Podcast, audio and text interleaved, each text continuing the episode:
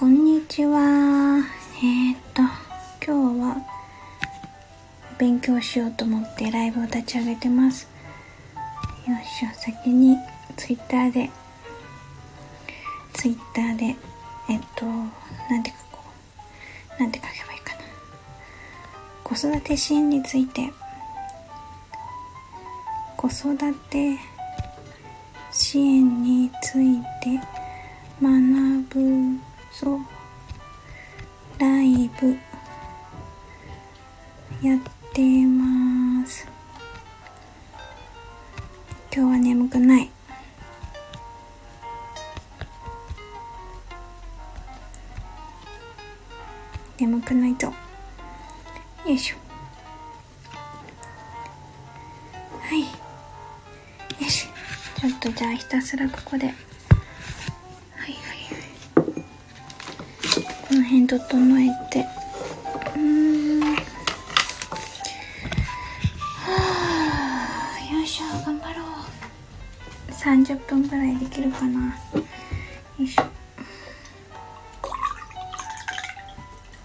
お水。そんで今日はよいしょ。サムネになっている本を読みます。えーとこれテキストだよね。よくわかる。こともちょっとよくわかる子育て支援家庭支援論。えっ、ー、と変変ちゃんのところ？変著作？これね執筆者がものすごいいっぱいいるんだよね。執筆者いっぱいいるから名前は読み上げるのやめて。今日読むところは決めましょう。目次を開いてどこだろう。な最初のところからまず子育て支援とはっていうところと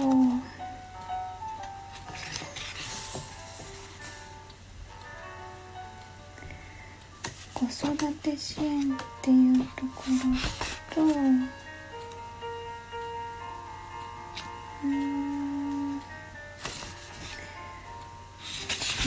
と支援とはのところで今日はおしまいかな。社会状況消費社会とかこれ何年に発行されてるかな2014年かもう10年は経ってないけどね結構前だよね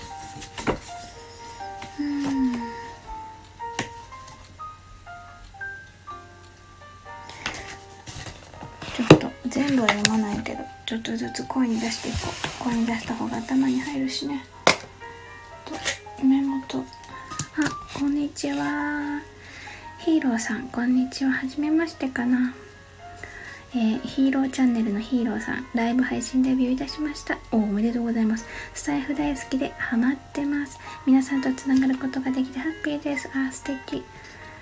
素敵なご紹介文ですね。あ、こんにちは。ひろさん、こんにちは。といただいて。今、あの、サムネになってる本を読もうと思って、ライブ立ち上げてます。あの、まあ、ごゆっくり くつろいで、えっ、ー、と、お過ごしください。と、まず最初に、第1章のところかな。子育て支援とはっていうそもそものところ。そうそう。今こそ子ども子育て支援制度のことを勉強しようと思ってたんだけどそれよりも先にそもそも子育て支援とはっていうのをあのちゃんともうちょっとちゃんと頭に入れておきたいなってほんわりなんとなく理解してたつもりだったけどね。こういうテキストもやってみようと思って本を開きました。あヒーローさん、えー、子育て支援って地域のですか？あそう私があの研究してるのは地域における子育て支援っていうのでくくりでやってるんですけどでもあの大枠のところで子育て支援っていうのをあんまりあの捉えきれてなかったなと思ってそれを勉強しようと思ってます。ヒーローさん、私も今度子育て支援の研修受けようと思ってます。あ、支援者研修とかそういうやつかな。自治体によってだいぶその子育て支援ってあの具体的な方策が違うんじゃないかなと思うので、あのただ、えっと、国から、えっと、提示されている必要事項とかは同じなので、えっと、ちょっとずつ制度が違っても中身は大体同じだと思うのでなんとなくなんとなくあれです。自治体のです。ああそうですよね。大体多分あの研修とかは自治体が何？うんじ、えー、運営主体だっけ？実施主体だっけ？どっちか忘れちゃったけど。自治体が指揮を取るんですよね。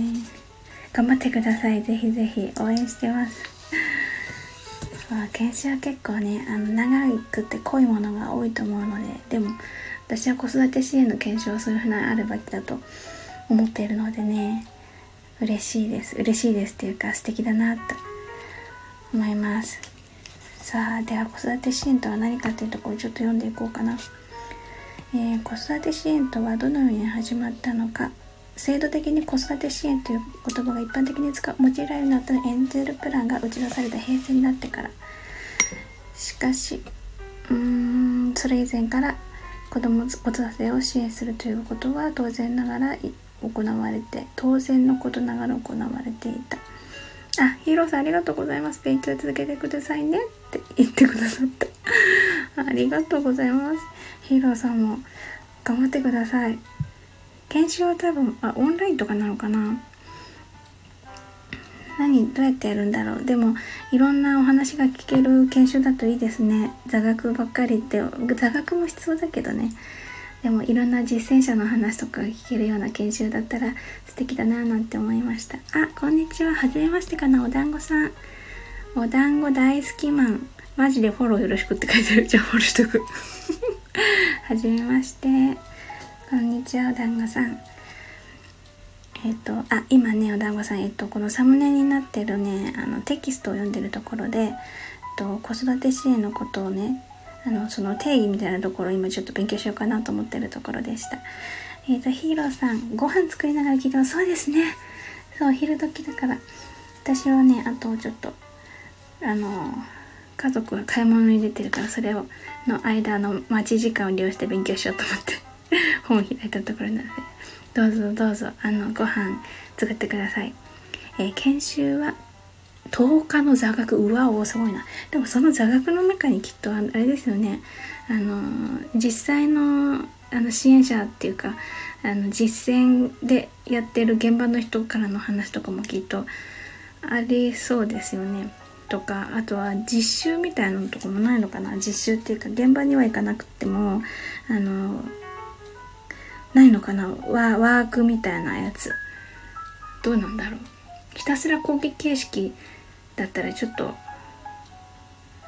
講義形式なのかな？10日間も？あヒーローさん実習あります。あそうなんだ。あ頑張ってください。素敵ですね。いいな。なんかいいですね。私も私はねあの個人的に自分が実習としてどっかに行くっていうのはすごい好きなんですよね。勉強させてもらえるっていうのは。なんかめっちゃ現場が好き。かといってそこで働こうっていう感じにはならないんですよね。うんと現場が好きででそこの素敵なところをピックアップして誰かに伝えたいっていう感じかな。そうだからそのために子育て支援とは勉強するぞ。えー、っと家庭の子供を預かる保育所も子育て支援の一部だし保育所の前身となる託児施設の誕生からその歴史は考えられます。地域の社会の中で子育てを支え合うシステムを子育て支援と捉えるならば人と人が支え合う暮らしの中でこれまでも行われてきた。共同地域共同体が子育てを支える機能を持っていたと言えるでしょう。うんそうだね。つまり子育て支援という取り組み自体が制度的には新しいものだけれども社会で支え合う機能とすれば新しいものではないと言える。だからこそ子育て支援という言葉が自明であるかのように用いられていますがそれが何かと問い続けることが大切なのでしょう。ああこれ大豆田先生が書いてる言葉なんだね。なんかそんな感じがする。本当だよね。そう子育て支援って何だろうって支え合うって何だろうっていうことだよねきっとね。うーん。えー、っと次はちょっとカチカチっとした感じの言葉だな。子育て支援とは何かについて柏目蓮舫は児童が生まれ育ち生活する基盤である親及び家庭における児童養育の機能に対し家庭以外の私的公的社会的機能が支援的に関わることと述べています。また太田光弘は丸一。親を子育ての主体者として位置づけ丸2社会のすべての人が協力することによって丸3親が安心して子育てすることを支え同時に丸4子供の健やかな成長を促すものとしています。そして大豆だけあれ大豆田先生の下の名前がわかんない。振り仮名読もう。後ろの方。あひろともさんって読んだ。大豆田ひろともはこれはえー、あ著作があるんだね支え合い育ち合いの子育て支援って著作があるんだ。そこで定義しているのが子育てという営みあるいは養育機能に対して私的社会的公的機能が支援的に関わることにより安心して子供を産み育てる環境にを作るとともに子供の健やかな育ちを促すことを目的する痛み営みである。うん。だから子育て支援っていうのをうんと学術上ではこういう風な定義をされているっていう話ですね。はいわかりました。えっ、ー、と次。あ子育て支援の多様性。どんな子育て子育て支援が行われているのかっていう話かな、うん、これをこれをこんなに短くまとめるのはすごいな。育て支援の多様性。うん。子育てはさまざまな場所や機関において行われています。例えば保育所幼稚園地域子育て支援センター役所や保健所。児童相談所病院。あそう病院もそうなの。そうだね。病病児病後児保育とかもあるもんね。集いの広場子育てサロン療育機関児童館。社会福祉協議会学童保育学校プレイパークああプレイパークそうだね。企業とあげればきりがありません。ああそうだね。場所はね。なるほど。子育て支援に関わる職種は、えー、保育士幼稚園教諭保健師助産師臨床心理士臨床発達心理士医師社会福祉士などが挙げられます。こうした専門職以外にも民生委員主任児童委員。あ知らないな。主任児童委員ってなんだろう。主任児童委員ちょっと調べようかな。主任児童委員。え、っと。あ自治会の人？自治会の代表で構成される人なんだ。うん。民生委員は児童委員を兼務しているため。あこれは自治体によって違うのかな。うんと。民生委員あ児童委員の中から選任され児童福祉に関する項目をあ事項を専門的に担当するのが民生委員児童委員です。民生委員と表現した場合主任児童委員を含めた民生委員児童委員のことを言います。うんまあでも民生委員と並んでる感じの職種なんだね。職種っていうかし、うん、立ち位置なんだね。あとは他に行政スタッフや多くの思いと多様なスキルを持った市民が関わっているところが特徴です。はい関わってる人たちについてでした。うんとあ場所や人などにとの立ち位置によって行われている具体的な取り組みも一様ではありません。そりゃそうだ。例えば保育所で行われている具体的な子育て支援を挙げると延長保育病児保育一時保育園庭介護保護者の相談が挙げられる。保育の場では共働き家庭の仕事と両立仕事と子育ての両立支援としての役割が強く求められてきました。そうね。保育っていうと仕事との子育ての両立って感じで生活の支援っていう側面のイメージがある。だから厚生労働省が管轄のなんだろうなって気がするよね。うんとまあなんかそれだけじゃないって感じもするけどね。厚生労働省。まあでも厚生労働省ちょっとわかんないけど。わかんないけど。うんだけどその働くためにっていうのもなーって最近思ってきたな。働くためにっていうかなんかねそのよりよく生きるためにっていうようなニュアンスが入るともっと素敵だな。えー、っと。えー、っと。乳児保育の一般化長時間保育の一般化。ニーズに応えるべくそうした支援がに力が注がれてきました。それに加えて地域の在宅家庭の相談園庭開放などの支援が保育園にも求められてきた。そうだね。なんか相談事業とか園庭開放事業みたいのをよく見るなって気がする。はい次。地域の子育て広場やサロンに関わる支援者ボランティアスタッフであればもしかしたらヒーローさんがあの研修受けられるって言ってたもこうこういう関係の研修なのかなえーと、親子の居場所相談世代間交流親子遊び子育て情報発信ネットワーク一時保育などが挙げられるでしょう。他にも産前産後の支援父親支援再就職支援など多様なプログラムが模索されている。NPO や自治体が運営する地域の子育て支援センター集いの広場子育てサロン名称は様々ですがえーと、各地域で地域の人的資源を生かした支援の場が大きく広がりました。こうした場では地域の在宅家庭への支援が中心になります。そう。在宅家庭ってあれだよね。多分あとお母さんお父さんが誰かがお家にはいてえっ、ー、と子供のいわゆるあれに子供の保育にかけるだっけ。保育にかけるっていう状況ではないってことだよね。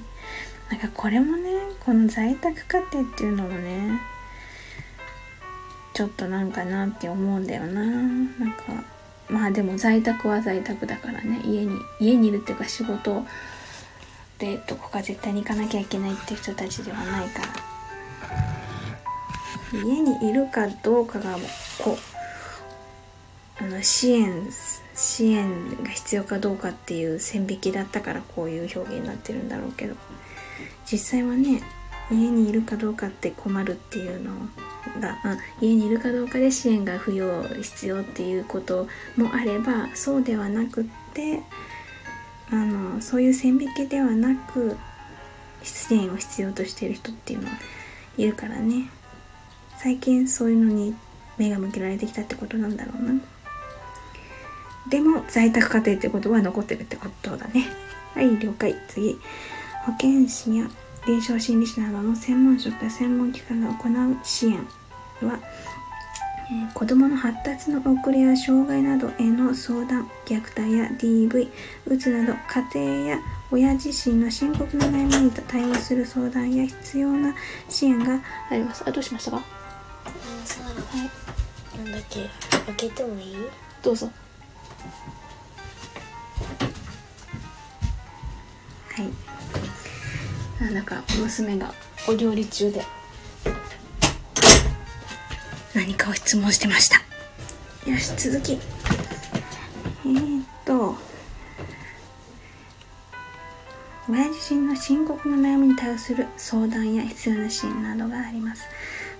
こうした専門職と専門機関と他の機関が連携しながら支援が行われています。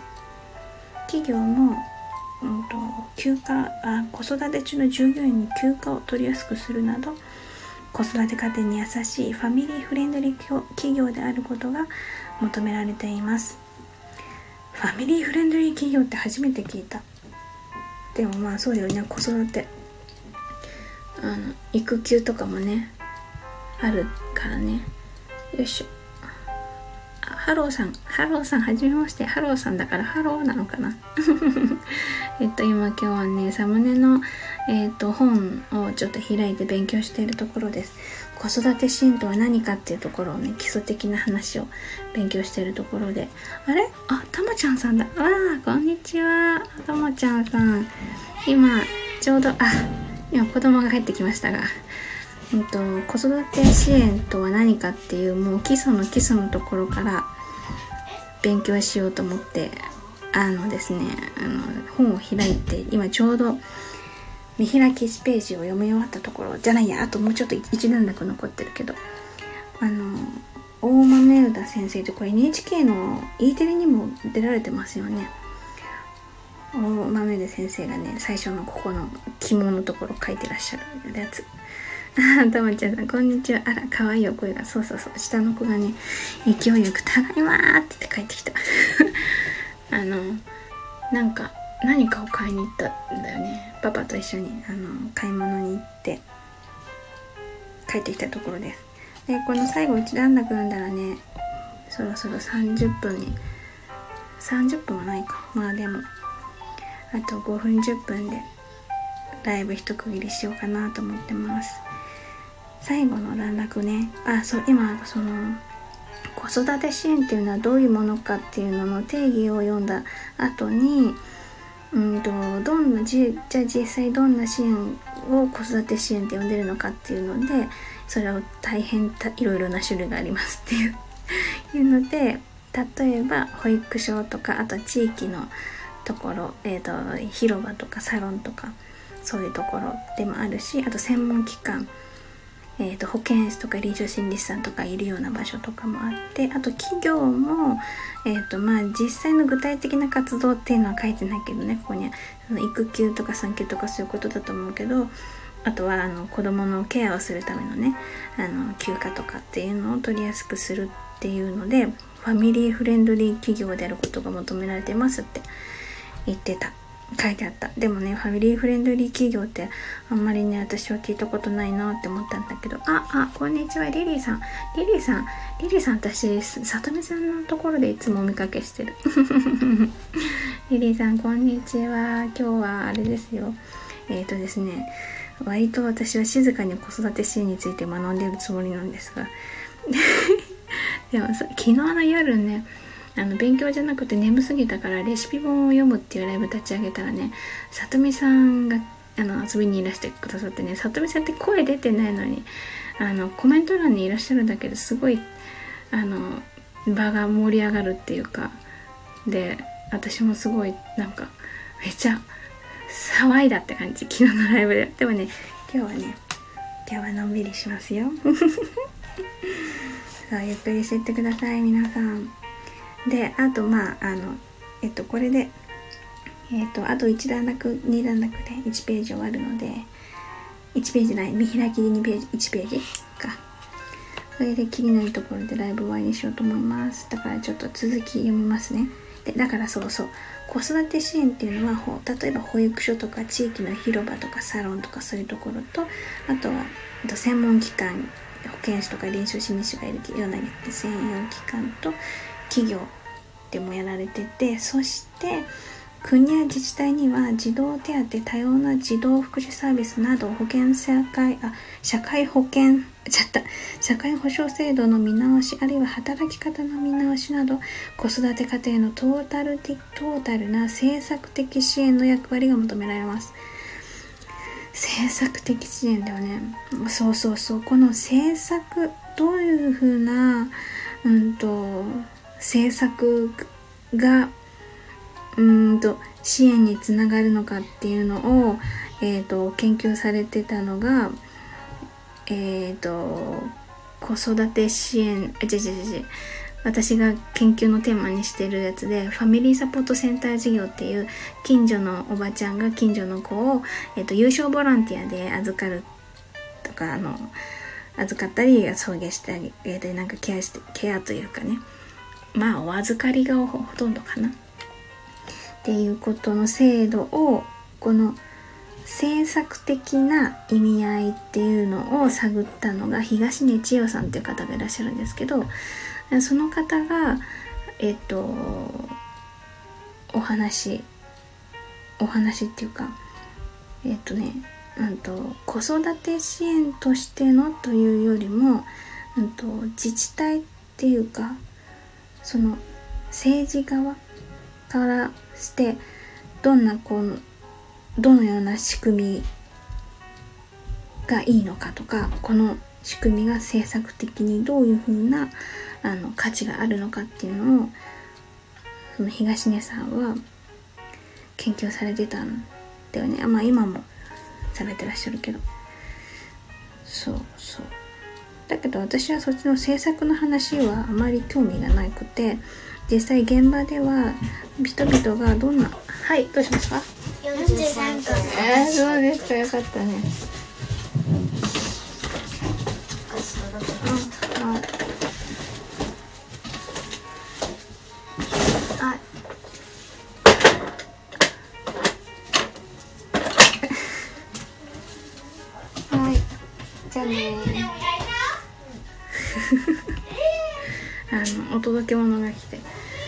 ちっちゃいお菓子が43個も来たっていう。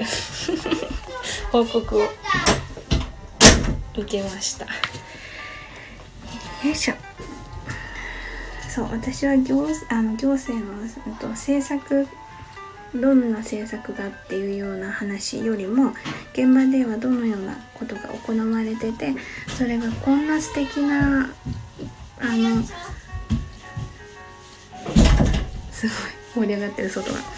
えっ、と現場での動きがこんな素敵なあの誰かの何誰かの人生を素敵にしてるよとかあのこんなにいいいい何世界が広がってるよっていうようなことを写し取って表現していきたいって感じなんです。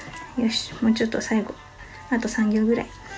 行政は市民のニーズを踏まえて政策を作り市民や関係団体とともに共同しながら支援を進めていく役割が求められています。でこのように子育て支援といっても実に多様な人や機関が関わり多様な支援が行われているのです。そうだよね。そうでもね自治体ごとにちょっとずつ違うって言ってもやっぱ一人の研究者の人がいくつもの自治体の実態っていうかそれを動きを追うっていうのは結構なことだよなと思うんだよね。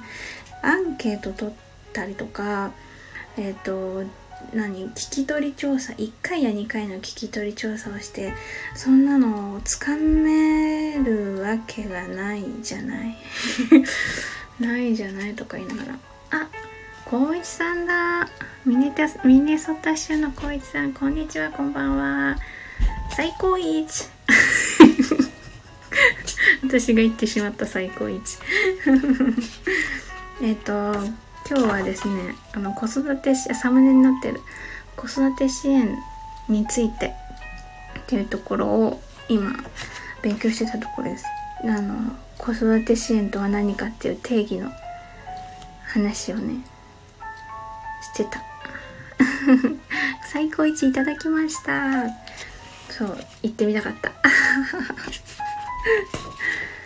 そうでも子育て支援とは何かっていう話はいやこれ見開き1ページは話せばっていうか読めばまあなんとなくあの頭に入るっていうかあの整理がつきました。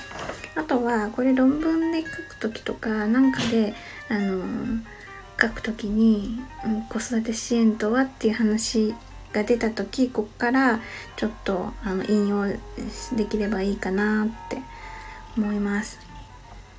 小一さん気になる。目がパチクリン。そうそう。そう。あ子供と大人の保健室の花子さんがいらして今もいらっしゃるかしら？ちょっと目を離してたのでごめんなさい。子供の SAO SOS の出し方教育の前にまずは大人に対して SOS の受け止め方の周知。SOS を出せる安心絶対な関係関係ず環境づくり。大人自身にも安心って書いてあるのかな？っていうお養護教諭の方なんですね。子供子供あれなん違う。えっ、と今そのサムネになってる子育て支援のテキストを読みながら勉強してるところです。そう本当は、うんと、子ども子育て支援制度っていうことのえ一つに含まれてるファミリーサポートセンター事業ということを研究しているので、えっと、そのファミリーサポートセンター事業を包括してる子ども子育て支援事業について勉強したかったんですけどなんかちょっと難しいぞって感じになったのでまずは子育て支援とは何かっていうところにもう一回立ち戻ろうと思ってこのテキスト開いてるところです。でもうそろそろちょっと今日のあのあのランチタイムもね今ちょうど12時40分ぐらいになるのでなのでちょっと次に勉強するとこだけ決めて終わりにしようかなと思います。光一さん早口言葉みたい。そうなの。とりあえず子供って最初に言っておけばいいかなみたいな。でもね子供って最初に言っておけばいいかなと思っちゃうから子育て支援って言葉が出てこなくて。いつも間違えてる。あで次の項目は子育て支援が目指すものっていうので支援の目的と視点。うん。で次が、えっと、現代の家族を取り巻く社会状況があって少子化とあとは育児不安の話。育児不安ね。ここ。うん育児不安か。そうだな。でも今今じゃないなこれ。しかも育児不安についてはこれ確か。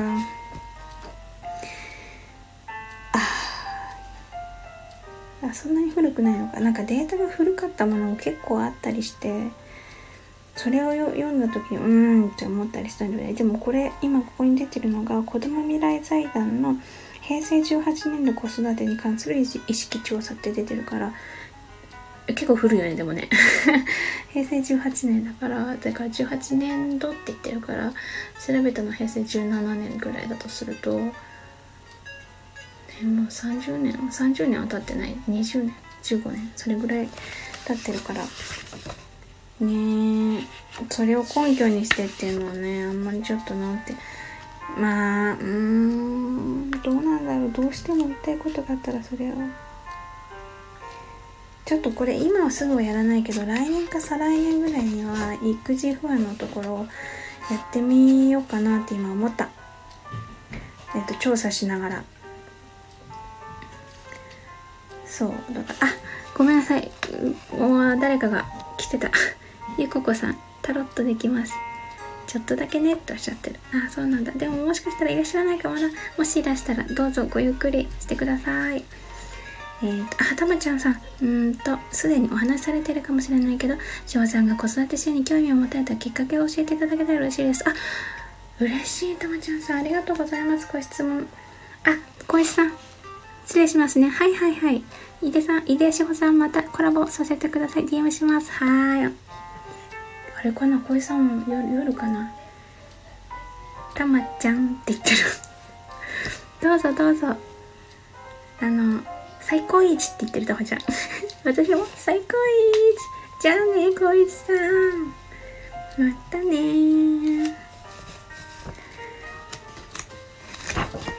よし、じゃあ、あの、たまちゃんさんの質問に答えて、このライブをおしまいにしよう。今日も最高一 またねはい、こいちさんまたねありがとうございました。えっ、ー、と、質問はね、あと、子育て支援に興味を持ったきっかけですよね。これは最後まで聞くって言ってる小石さんごめん。早口で喋るから、そしたら。えっと、あの、きっかけは私自身がお世話になったっていうところです。小一さん風呂入るの延期。あ、ごめんなさい。まあいいや、でも。じゃあ、あの、気持ちよくお風呂入れるようにね、ちゃんと話す。自分の子供をね、あのー、あ預け先というかもうね私のきっかけは私専業主婦だからお仕事もしてないし、まあ、する気もなかったしで子供育てるのすごくあの大好きで憧れてたし大事にしたいと思ってたから「あありがとう小石さんゆっくりどうぞ」っておっしゃってあのもう私だけであの頑張るんだっていうふうに気持ちで思ってたんだけど、まあ、どうにもこうにも私がねなぜかねその時ねあの小学校の教員免許を通信で取っていてですね実習期間が来たんですよ。でその実習期間っていうのがえっ、ー、と上の子2歳下の子0歳もうすぐ1歳とかなる。だからもうすぐ3歳もうすぐ1歳の2人だったんです。でこの子たちを2週間誰かに見てもらわなきゃいけないってなって最初はあのうちの、えっと、親戚内で収めようとしてたんだけれどもお願いしてた方がやっぱり無理ってことになって1週間か2週間ぐらい前になってから。慌てたよ。もうすごい慌てて。でで割と引っ越してきたばっかりだったんですね。地域のこと分かんなくて。だけどたまたま通りすがりにあの子育て支援センターみたいなところがあってであの子供も一緒に遊べる広場みたいなところだったんです。でちょっと遊びに行ったりとかもしてたからその時にちょっと壁に貼ってる掲示とか見ながらあなんかこの人たちにスタッフの方に相談したらなんとかなるかもと思って、えっと、実はこういう理由で子供見てほしいってだけどって言った時に紹介されたのがそのファミリーサポートセンター事業ってやつだったんです。光一さんなるほどピンチ。そうめっちゃピンチだった。で他にもこういう風な一時預かりの場所があってとかたくさんあのお世話してくれたんですよね。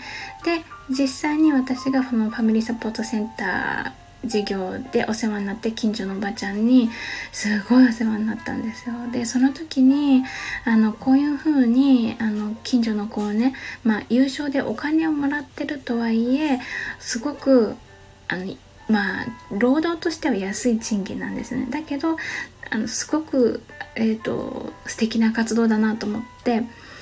でこれってすごいいいなって思ったのとあの私はもともと,、えーと、高校生の頃から、えーと、障害学習、えー、とライフロング、えー、とラーニングのことに興味があったからで大学でもそれを学んでいたしあの日常生活の中でもそういうことちょっときあのなんていうのそういう視点で見たいなっていうふうに思ってる癖があったからあもしかしたらこういう活動のことをその障害学習論的に見てたら面白いのかもしれないって思って論文を検索してみたっていうのが最初のきっかけだったんです。あ、たまちゃんさん、確かに大ピンチ。そこでファミリーサポートとの出会いが。そうそうそうそう。割とだからファミリーサポートってあのニッチなところなんだけれどもこういうねあのピンチを救ってくれる 制度だったりするのでまあなんで保育園とかの一時預かりとかあとは一時預かり所みたいな一時預かり専門の保育所みたいなところもあるからそこでも OK といえば OK なんだけれどもやっぱり私はもっとなんてホーム感っていうのあったかさ感家庭っぽさみたいのをが欲しいなと思って生活感みたいなやつね。はい預かりました。はいあ預かり終わりました。みたいなそういうのよりもそっちがいいなと思ったらそのファミリーサポーターセンターに行き着いたって感じです。あ小石さん拍手ありがとうございます。そうというのが私が子育て支援に興味を持ったきっかけでした。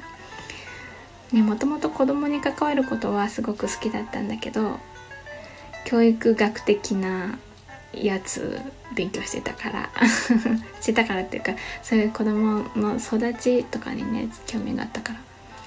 私はでもね最近気づいたのは子供が好きというよりもあの人の変化が好きなのでそれが子供であろうが大人であろうが変化学びって学んでる姿っていうのかなが好きです。そうということで光一さんそろそろじゃあお風呂に どうぞ行ってらしてください。私もあたまちゃんさんこれからこれからもうお昼食べたかな？私これからお昼なんですけど。光一さんはこれからお風呂。たまちゃんさん、ありがとうございます。アートの詳細イメージだから聞いてみたくなりました。そうそう、そう、昨日のね、夜もね、ライブやったんだけど、それ、昨日の夜のライブでも、アートってイメージしかないから、あの、すごいいろいろ、あの、謎だし、ギャップがあるって言われたけど、私はね、その統合体として私でいるからね。私にとっては全然不思議じゃないんだけど。皆さんにとってはね。なるほどって感じですよね。ありがとうございます。こちらこそたまちゃん。よし。じゃああ拍手小石さんありがとうございます。たまちゃんさん魅力です魅力。あ ありがとうございます。嬉しい。そうたまちゃんさんもね。すっごい魅力的ですよ。放送も魅力的だしコメントもすっごい素敵。いつもありがとう。はい。あ、じゃあ、小一さんがお風呂入んなきゃいけないし、私もご飯食べに行かなきゃいけないから。またね、のんびりライブやりたいと思います。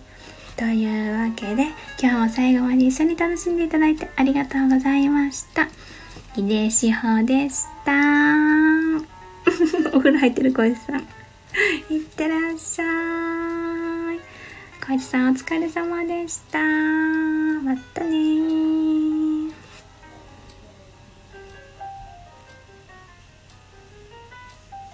たまちゃん、ではまたありがとう。はーい、またね。